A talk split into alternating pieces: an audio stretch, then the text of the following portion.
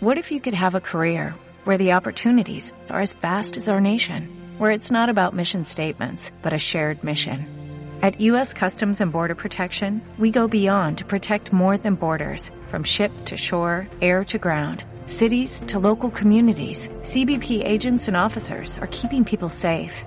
Join U.S. Customs and Border Protection and go beyond for something far greater than yourself. Learn more at Ecuador y un saludo gran a todos.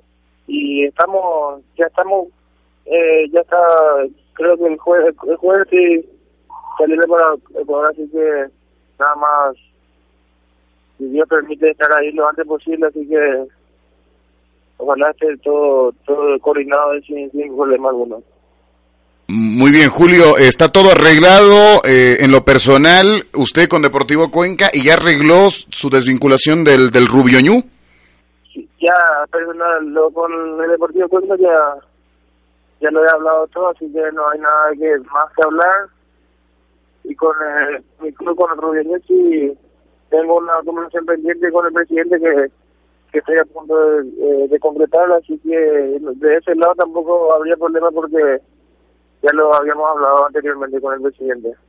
Es decir, usted había ya anteriormente eh, eh, hablado de la posibilidad de salir. Esto también porque supe desde Paraguay que tenía algunas ofertas de Argentina, de Brasil, que bueno, veo que evidentemente no prosperaron, pero me parece entonces que su intención fue siempre salir.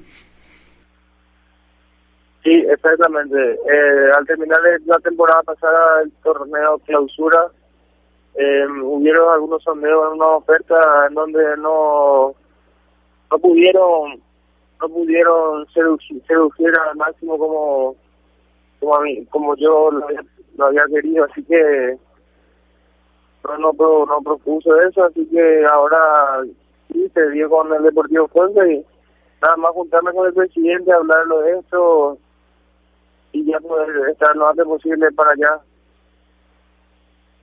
Julio, ¿qué significó para usted los 22 años o qué podría significar la llegada a Deportivo Cuenca sus 22 años?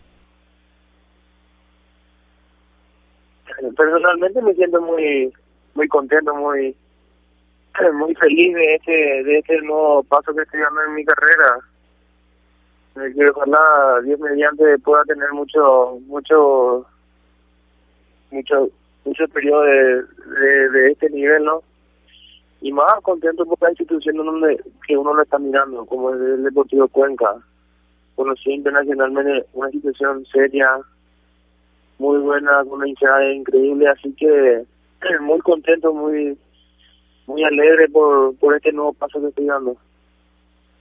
¿Qué tal, Julio César? Te saluda Pablo Mora.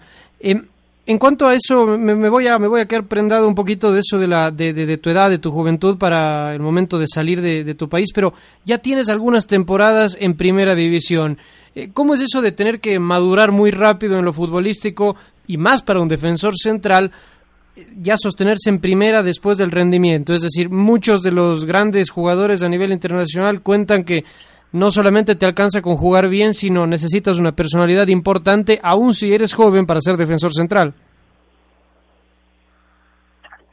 Claro, uno dentro de la cancha se olvida de la edad, como decía un gran profesor mío, la- el valor no sabe la edad que tiene el jugador. Entonces, dentro de la cancha somos todos iguales, no importa si sos joven, si sos mayor, lo importante es la, la, personalidad que, que uno encara el partido con la seriedad al 100% y con el profesionalismo y creo que eso me ha caracterizado durante todo este tiempo donde pude jugar ya una corta en la primera división Cerro Porteño, también la Copa Libertadores con, con el club, uno de los clubes grandes de Paraguay, también he participado en el sudamericano con la selección de las inferiores, la, la selección nacional y, y nuevo- el, el anterior paso que tuve con Rubio Ñu, que fue, en donde el club venía de una situación difícil peleando el descenso y nos armamos bien con muchos jóvenes donde dentro de la cancha no jóvenes y agarramos esa esa personalidad que uno necesita dentro de la cancha para poder hacer, hacerse sentir siempre. Jul- Julio, ¿nos puede puntualizar en qué selección suya estuvo de, de su país, digo, en qué categoría y en qué torneo? Lo escuché, no lo escuché bien. Sí, le, le decía si nos, sí, cómo no, si nos puede puntualizar en qué categoría y en qué año disputó y qué torneo con la selección paraguaya. Eh, ¿Qué está hablando? Sí, sí, si no lo entendí, No, no, no, no, no entendí si, si no lo entendí mal en, en- Ah, su, sí, le, en la selección paraguaya estuve jugando en los sudamericanos. Sudamericano en la sub-15, en la 17 y hice el proceso de la sub-20 donde se disputaron el... Fue en Brasil, uno fue en Brasil, otro en Iquique, el sub-17 y el sub-20 fue en, Perú, en donde no pude ir por una lesión que, que me mantuvo fuera durante eh, dos meses. Eh, Julio, eh, vuelvo al tema Cerro Porteño, que bueno, me ganaste en la respuesta anterior porque iba mi siguiente pregunta a aquello. Jugar en Cerro Porteño debe ser muy difícil, la cantidad de gente, la presión y mucho más. Eh, te tocó estar una temporada allí. ¿Cómo lo evaluaste? Eh, ¿Fue demasiado duro el haber tenido que salir tan temprano de Cerro Porteño o lo tomaste como una experiencia al inicio de tu carrera? Sí, eh, la verdad que uno siempre quiere estar en el equipo grande, en las tapas de los diarios de los, de los lunes, siempre representando el equipo grande de, de un país, ¿no? Pero cuando a uno le toca tener que salir, eh, nada más que callar y seguir buscando nuevos aires, me me tomé como, como una oportunidad también porque en ese entonces estábamos, había muchas figuras eh, nacional e internacional en el equipo donde la calidad de los jóvenes era muy muy poco. Muchos jóvenes tuvimos que buscar otros aires. En donde me, me tuve que ir a préstamo a Rubení en un, club donde eh, bastante serio donde me abrió una puerta presidente se fijó en mí pudo pudo sacarme de cerro negociando con directamente con el presidente que se pudo dar y donde le estuve representando a Rubén ante un año de la mejor manera. Eh, no sé si llegaste, me parece que no, a compartir el vestuario con él, pero no sé si Miguel Paniagua, la presencia de Miguel Paniagua en Deportivo Cuenca, significó alguna clase de ayuda para tomar esta decisión de, de venir al- acá a esta ciudad, al fútbol ecuatoriano. No, con Miguel no, no pude compartir vestuario, pero sí compartimos canchas ya muchas veces siendo rivales inferiores, también en, la primera división.